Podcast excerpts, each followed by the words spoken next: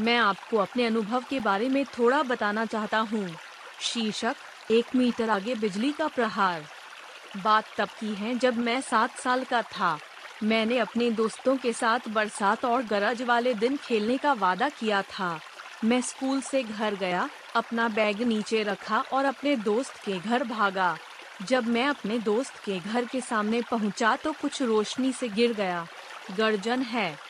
मैं अपने दाहिनी ओर लगभग एक मीटर दूर एक टेलीफोन के खम्बे पर गिर गया। मैं भाग रहा था, इसलिए मैं बिना टकराए भागने में सफल रहा। गंभीरता से मैंने सोचा कि मैं मर जाऊँगा। नमस्ते सज्जनों। हेलो महिलाओं, यह ताकाजुन है। आज अपने भविष्य के लिए ज्ञान का निर्माण करें। अपने स्वयं के मूल्यों को जानना उपयोगी है। यदि आप नहीं जानते कि मैं किस तरह का व्यक्ति हूँ तो आप तनाव के प्रति संवेदनशील होंगे और आप स्पष्ट कार्रवाई नहीं कर पाएँगे। इसलिए, जीवन कहानी नामक एक विधि है। यह नॉर्थ ईस्टर्न यूनिवर्सिटी के डैन मैकेडम्स द्वारा वकालत की गई आत्म विश्लेषण विधियों में से एक है। जैसा कि नाम से पता चलता है, यह एक प्रशिक्षण है कि आपने अपने जीवन में जो अनुभव किया है, उसे वापस देखें और उन्हें एक कहानी के रूप में व्यक्त करें। इसका उपयोग लगभग 30 वर्षों से किया जा रहा है, और मुझे लगा कि यह एक अच्छा आत्म विश्लेषण पद्धति है। यह आपके अतीत और भविष्य की गहन खोज है। इस बार मैं इस जीवन कहानी को संक्षेप में बताना चाहूँगा।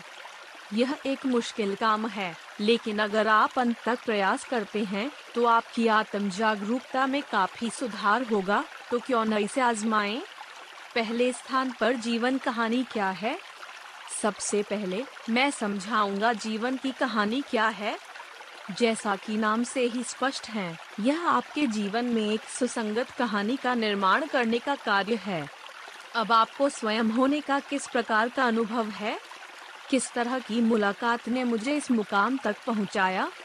आपके द्वारा अनुभव किए गए अनुभवों का आपके भविष्य से क्या लेना देना होगा? स्वकथा विश्लेषण का आधार ऐसे प्रश्नों पर ध्यान से विचार करना है।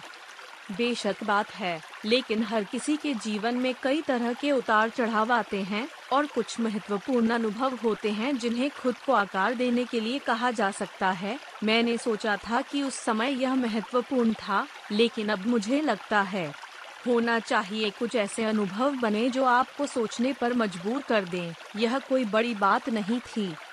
आमतौर पर, बहुत से लोग इन अनुभवों को एक के रूप में सोचते हैं और अपने जीवन को इस भावना के साथ समझते हैं जैसे वैसे वहाँ कुछ ऐसा था और संक्षेप में, कुछ लोग इस बात पर ध्यान देते हैं कि कौन से अनुभव वर्तमान को प्रभावित कर रहे हैं। हालाँकि, इस अवस्था में, मैं ऐसा व्यक्ति क्यों हूँ? कि समझ गहरी नहीं है, इसलिए मुझे अपनी क्षमता और सीमा के बीच की सीमा समझ में नहीं आती है। इस समस्या से निपटने के लिए एक जीवन कहानी का उपयोग किया जाता है।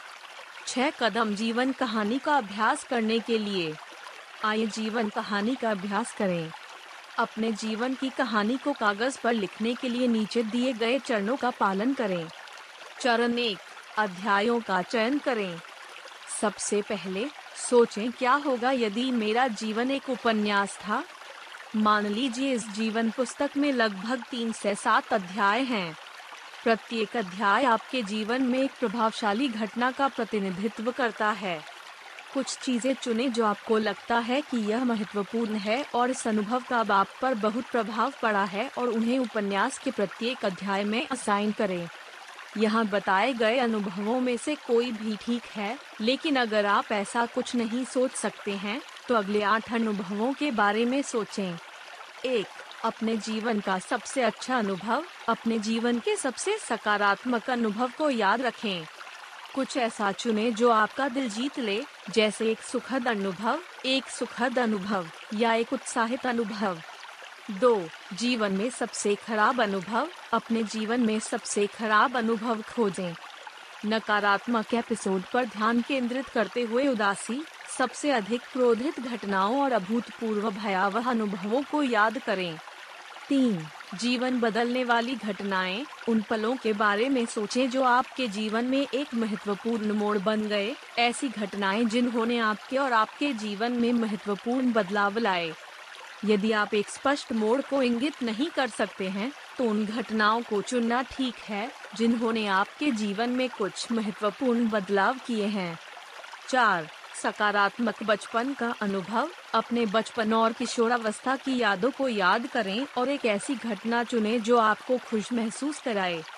पाँच, नकारात्मक बचपन के अनुभव, अपने बचपन और किशोरावस्था की यादों को याद रखें और नकारात्मक और दुर्भाग्यपूर्ण अनुभवों की तलाश करें। यह कुछ भी हो सकता है जो उदासी भय अधीरता जैसी नकारात्मक भावनाओं का कारण बनता है। छह वयस्क के बाद की प्रभावशाली यादें, स्पष्ट और सार्थक अनुभव चुने जो आपने वयस्क होने के बाद अनुभव किए हैं। इससे कोई फ़र्क नहीं पड़ता कि यह एक सकारात्मक या नकारात्मक अनुभव है। कुछ ऐसा चुने जिससे आपको लगे कि मैं इस स्मृति को नहीं भूल सकता। सात बुद्धिमान कर्म का अनुभव, अपने जीवन की उन घटनाओं को उठाएँ जहाँ आपने अपनी बुद्धि का प्रदर्शन किया है। कुछ कठिन समस्याओं के बारे में बुद्धिमानी से चुनाव करें, किसी को अच्छी सलाह दें और अच्छे व्यवहार का अनुभव चुनें। आठ, स्वयं से परे मानसिक अनुभव, बहुत से लोगों को कोई पारलौकिक अनुभव हुआ होगा। यह प्रकृति के साथ एकता की भावना हो सकती है। यह किसी एथलीट के विदेशी खेल में खुद को खोने का अनुभव हो सकता है, या यह प्रतिष्ठित चित्रों और उपन्यासों की दुनिया में डूबने का अनुभव हो सकता है। कृपया वह चुने जो सबसे प्रभावशाली हो। चरण दो, जीवन सारांश। अगला, चरण एक में चयनित प्रत्येक अध्याय के लिए निम्नलिखित कार्य करें। शीर्षक सेटिंग प्रत्येक अध्याय को एक साधारण शीर्षक दें। अपने अनुभव को विश्वविद्यालय प्रवेश परीक्षा, माँ की बीमारी और डरावनी रात जैसे सरल शीर्षकों के साथ व्यक्त करें। अध्याय सारांश, एक बार जब आप अपना शीर्षक दे दें तो प्रत्येक अध्याय के लिए एक संक्षिप्त सारांश बनाएँ और इसे 200 से 300 वर्णों के वाक्य में रखें। उस स्थिति में, कृपया निम्नलिखित बिंदुओं को शामिल करें। क्या हुआ, कब और कहाँ? आयोजन में कौन शामिल था? जब आपने घटना का अनुभव किया तो आपने क्या सोचा और महसूस किया? आपके जीवन में घटना का क्या महत्व है? अब आपको आकार देने में इस घटना की क्या भूमिका रही? चरण तीन, भविष्य की स्क्रिप्ट। इन कदमों से आपको अंदाज़ा हो गया है कि आपका अतीत क्या है। तो चलिए इस चरण से भविष्य की कहानी के बारे में सोचते हैं। अपने अतीत के आधार पर भविष्य की कहानी की कल्पना करने के लिए यह एक महत्वपूर्ण कदम है। विशेष रूप से कृपया निम्न प्रवाह के अनुसार कार्य करें। एक भविष्य के सपने, आशाएँ, योजनाएँ 200 से 300 वर्णों में बस अपनी योजनाओं, सपनों और भविष्य की आशाओं को संक्षेप में प्रस्तुत करें। आपके भविष्य के जीवन के लिए आपकी क्या उम्मीदें हैं और आप क्या हासिल करना चाहते हैं? यह कुछ भी हो सकता है जो आपको महत्वपूर्ण लगता है, जैसे परिवार, काम, शौक या मनोरंजन। दो, भविष्य और अतीत के बीच संबंध। ऊपर लिखे अपने सपनों और आशाओं को देखते हुए, सोचें कि ये सपने और आशाएँ आपके पिछले अनुभवों से कैसे जुड़ी हैं। शायद मेरे ऐसे सपने और उम्मीदें होने का कारण यह है कि वे पिछले अनुभवों पर आधारित हैं। ये था, क्या पिछले अनुभव आपको उन सपनों और आशाओं को साकार करने में मदद नहीं करेंगे? इस बारे में सोचें कि भविष्य के लिए अपनी आशाओं को अतीत के अपने अनुभवों से कैसे जोड़ा जाए और उन्हें एक सरल वाक्य में एक साथ रखें। तीन, जीवन परियोजना निर्माण। भविष्य के लिए अपने सपनों और आशाओं को साकार करने के लिए आपके पास किस तरह की योजनाएँ हैं? यह किस तरह का प्रोजेक्ट है? आप परियोजना के साथ कैसे आगे बढ़ने जा रहे हैं? आपको क्यों लगता है कि यह परियोजना आपके और आपके आसपास के लोगों के लिए महत्वपूर्ण है? इन प्रश्नों के उत्तर सरल वाक्यों में लिखिए।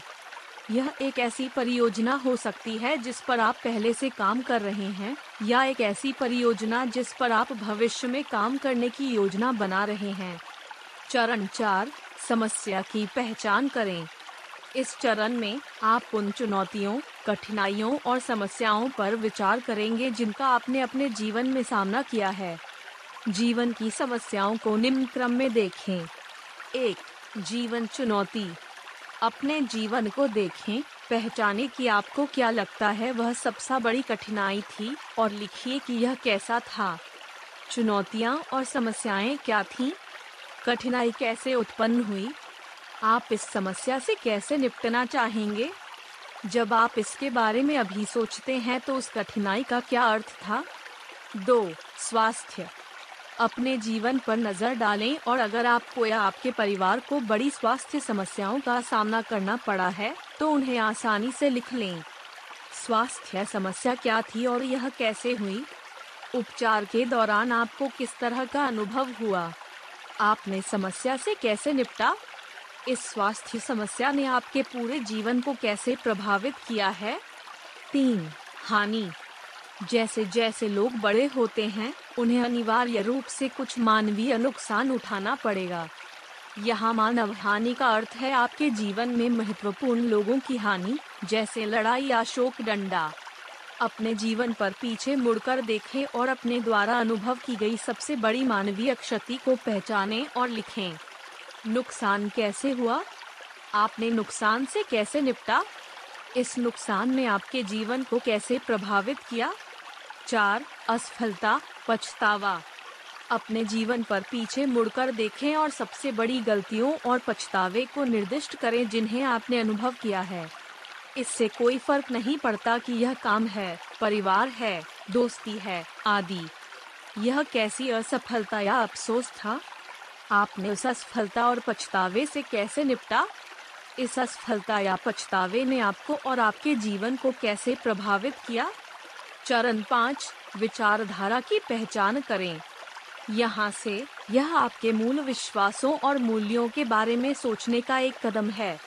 निम्नलिखित प्रश्नों पर विचार करें। एक, नैतिक मूल्य। अपने जीवन के नैतिक पहलुओं के बारे में थोड़ा सोचें। फिर, अपने पिछले जीवन की कहानियों की समीक्षा करें और लिखें कि आपने हमेशा जीवन के प्रति क्या नैतिक या नैतिक दृष्टिकोण अपनाया है। उदाहरण के लिए, मैंने हमेशा लोगों को परेशान न करने की कोशिश की है, डंडा। दो, राजनीतिक और सामाजिक मूल्य। आप राजनीतिक और सामाजिक मुद्दों से कैसे निपट रहे हैं? क्या आपके पास कोई विशिष्ट राजनीतिक विचार है? यदि आप विशेष रूप से सामाजिक मुद्दों या कारणों के लिए एक मज़बूत भावना रखते हैं तो संक्षेप में बताएँ। उदाहरण के लिए, सरकार को मानव स्वतंत्रता का पूर्ण सम्मान करना चाहिए डंडा। तीन, नैतिक और राजनीतिक मूल्यों में परिवर्तन और विकास। इस बारे में सोचें कि समय के साथ आपके नैतिक और राजनीतिक विचार और मूल्य कैसे विकसित हुए हैं। क्या आपकी किशोरावस्था और आपके वर्तमान मूल्यों के बीच कोई महत्वपूर्ण परिवर्तन हुआ है? चार, मूल्य की एक भावना। आपको क्या लगता है मानव जीवन में सबसे महत्वपूर्ण मूल्य क्या है? पाँच, अन्य। क्या कुछ और है जो मुझे जीवन और दुनिया के बारे में मेरे मूल्यों को समझने में मदद कर सकता है? आपके जीवन के दर्शन को समझने में और क्या मदद कर सकता है? चरण छह, अंतिम समीक्षा। अब तक के सभी चरणों को देखते हुए निम्नलिखित प्रश्नों पर विचार करें। अपने जीवन के सभी अध्याय, चुनौतियों, भविष्य को देखते हुए क्या आपके पास एक सुसंगत विषय, संदेश, पैटर्न है जो पूरी बात से गुजरता है? आपके जीवन का वह विषय क्या है जो अब तक के काम से पता चला है? सारांश, जीवन की कहानी के लिए बस इतना ही। मुझे लगता है कि वास्तव में इसे आजमाने में दो से तीन दिन लगेंगे। मुझे व्यक्तिगत रूप से चरण पाँच के बारे में सोचने में कठिनाई हुई, लेकिन इसे छोड़े बिना सब कुछ करना अधिक प्रभावी है। तो अगर आपके पास समय है तो कृपया करें। हालाँकि, मुश्किल चीज़ों के बारे में सोचे बिना अपने जीवन का फिर से विश्लेषण करना मज़ेदार हो सकता है। वह काम कठिन था लेकिन मैं इस अनुभव के कारण आगे बढ़ने में सक्षम था और उस समय अपने दोस्त से मिलने के बाद से मेरे जीवन में सुधार हुआ है। कृपया पीछे मुड़कर देखें। यह ज्ञान कैसा था? यदि आपको ज्ञान उपयोगी लगता है तो कृपया शुल्क के लिए पंजीकरण करें। हर व्यक्ति में हमेशा अपना जीवन बदलने की शक्ति होती है। आज सबसे छोटा दिन है। आय ज्ञान के साथ कार्य करें और अपने भविष्य के लिए आगे बढ़ें। जल्द मिलते हैं।